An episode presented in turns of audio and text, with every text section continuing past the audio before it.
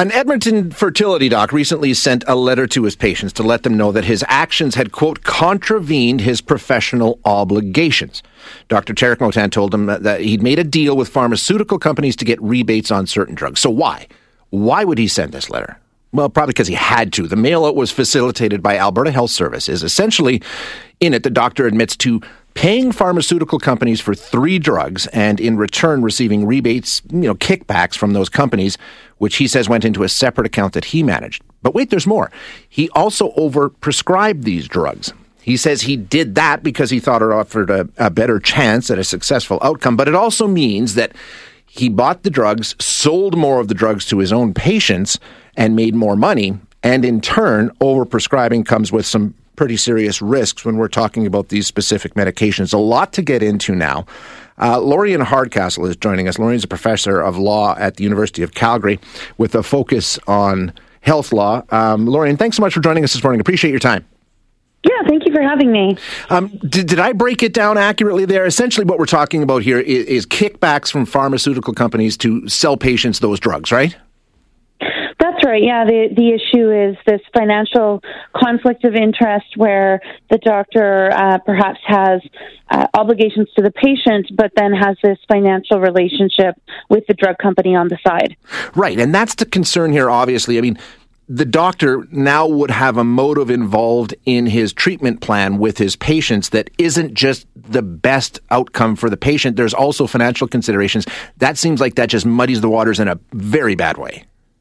Yeah, absolutely, and and certainly we expect of doctors and and their regulator, the College of Physicians and Surgeons, um, is very concerned about conflicts of interest, and and not even just actual conflicts of interest, but even the the mere appearance of a conflict of interest or what a patient or the public might see as a conflict of interest are matters that that are concerning for them. Yeah, and we've heard from some of his patients. The other aspect of this is um, he overprescribed these medications, and he did it knowingly, and he said he he did it because he thought uh, it offered a better outcome. But um, it also meant that he sold more of these drugs, so therefore made money. That's one part of it.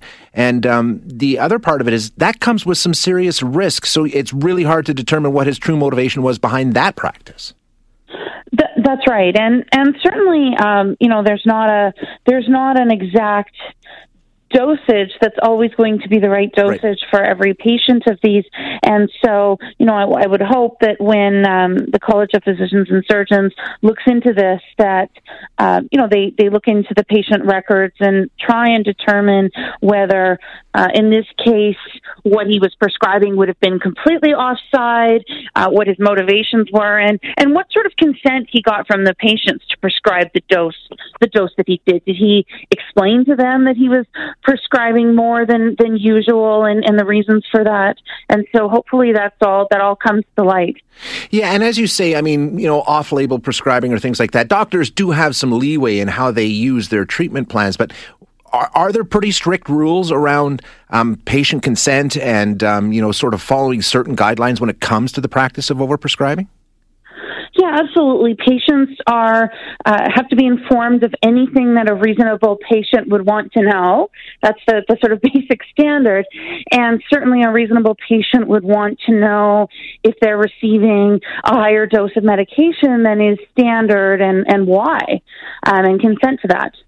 Um, now he says um, the money that he made from uh, selling these medications. He actually put into an account that he used for education. That, that doesn't change the dynamic, right? You cannot profit in any way, shape, or form. No matter where the money goes, that doesn't uh, offer any sort of explanation or excuse for this, correct?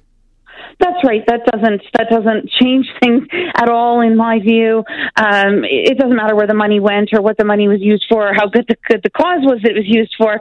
The fact that there was this financial conflict of interest and this relationship with the pharmaceutical companies is really what matters here. Yeah, and you were talking about the College of Physicians and Surgeons, and they are involved in this. They say that action has been taken and continues to be taken. We're not sure exactly what that action is. What kind of action can they take in a in a situation like this? So the college will investigate, and if it if it merits it, uh, will which which it you know in this case would seem to uh, would would refer it to a hearing where um, a panel would would hear the evidence and hear his submissions. Um, sometimes in that case, the physician will admit to the facts, and so they'll move directly to the penalty phase. But they can impose a, a variety of sanctions ranging from warnings to ordering retraining or reeducation, for example, in ethics, um, right up to suspending a license or revoking a license. Okay, so it could be quite severe. Um, in terms of uh, his response, and um, you know, he, he has openly admitted that th- this was going on. I'm sure it was uh, part of a discussion that he's had with the disciplinary boards. Um, but is that part, do you think, of the action that they say they have already taken that he needs to notify his patients? Because a lot of them had no idea. Yeah, absolutely, um, and and certainly that um, there's in in the law of informed consent. Um, one of the principles is that you know where something has has happened or has gone wrong, that patients are to be followed up with, but also, of course, um, we're not clear exactly who who he was dealing with on this matter, but but AHS and or the college um, also would have would have worked with him to encourage uh, would have worked with him to notify those patients of what happened.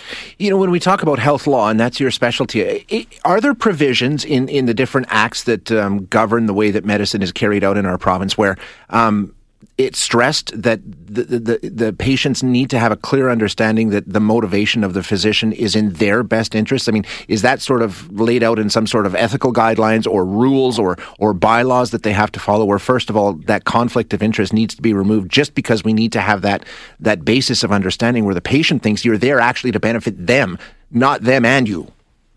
Yeah, absolutely. So it, those obligations come from both the um, the College of Physicians has standards of practice around conflicts of interest and disclosing conflicts to patients, and um, and also relationships with industry, including pharmaceutical companies, um, and then the Canadian Medical Association also addresses these in in their ethical codes. And I think we might codes and standards of practice as, as sounding not binding, mm-hmm. but really in this case they are because the college has that disciplinary authority which gives their standards teeth. What's the patient's recourse if you're in a situation like that? What, how do you go about making sure that it's addressed and um, that your care is is the kind of care that you need?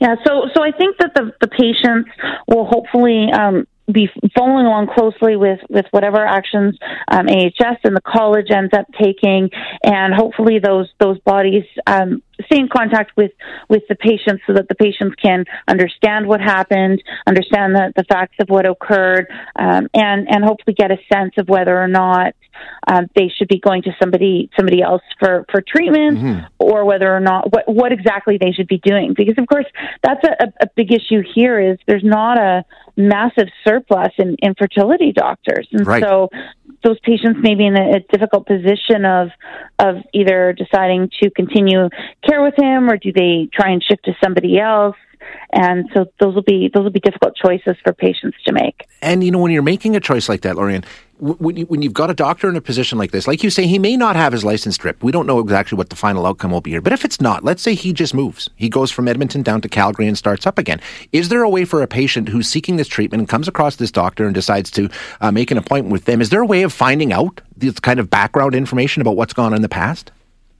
Yeah, so so I think I think your your your inclination is absolutely correct. Looking at the at the previous at the previous cases, the doctor is, is almost unless there are facts that we don't yet know, mm-hmm. the doctor is almost certainly not going to lose his lose his license for this. He will continue to practice. Maybe maybe in Edmonton, maybe we'll we'll move. But in terms of transparency around past disciplinary actions, that's been something that that the college has improved in the in the past several years, and the the public has pushed for in the past in the past several years, really across the country. And so you can actually find college disciplinary decisions on their on their website. So those are now available, um, publicly okay. available.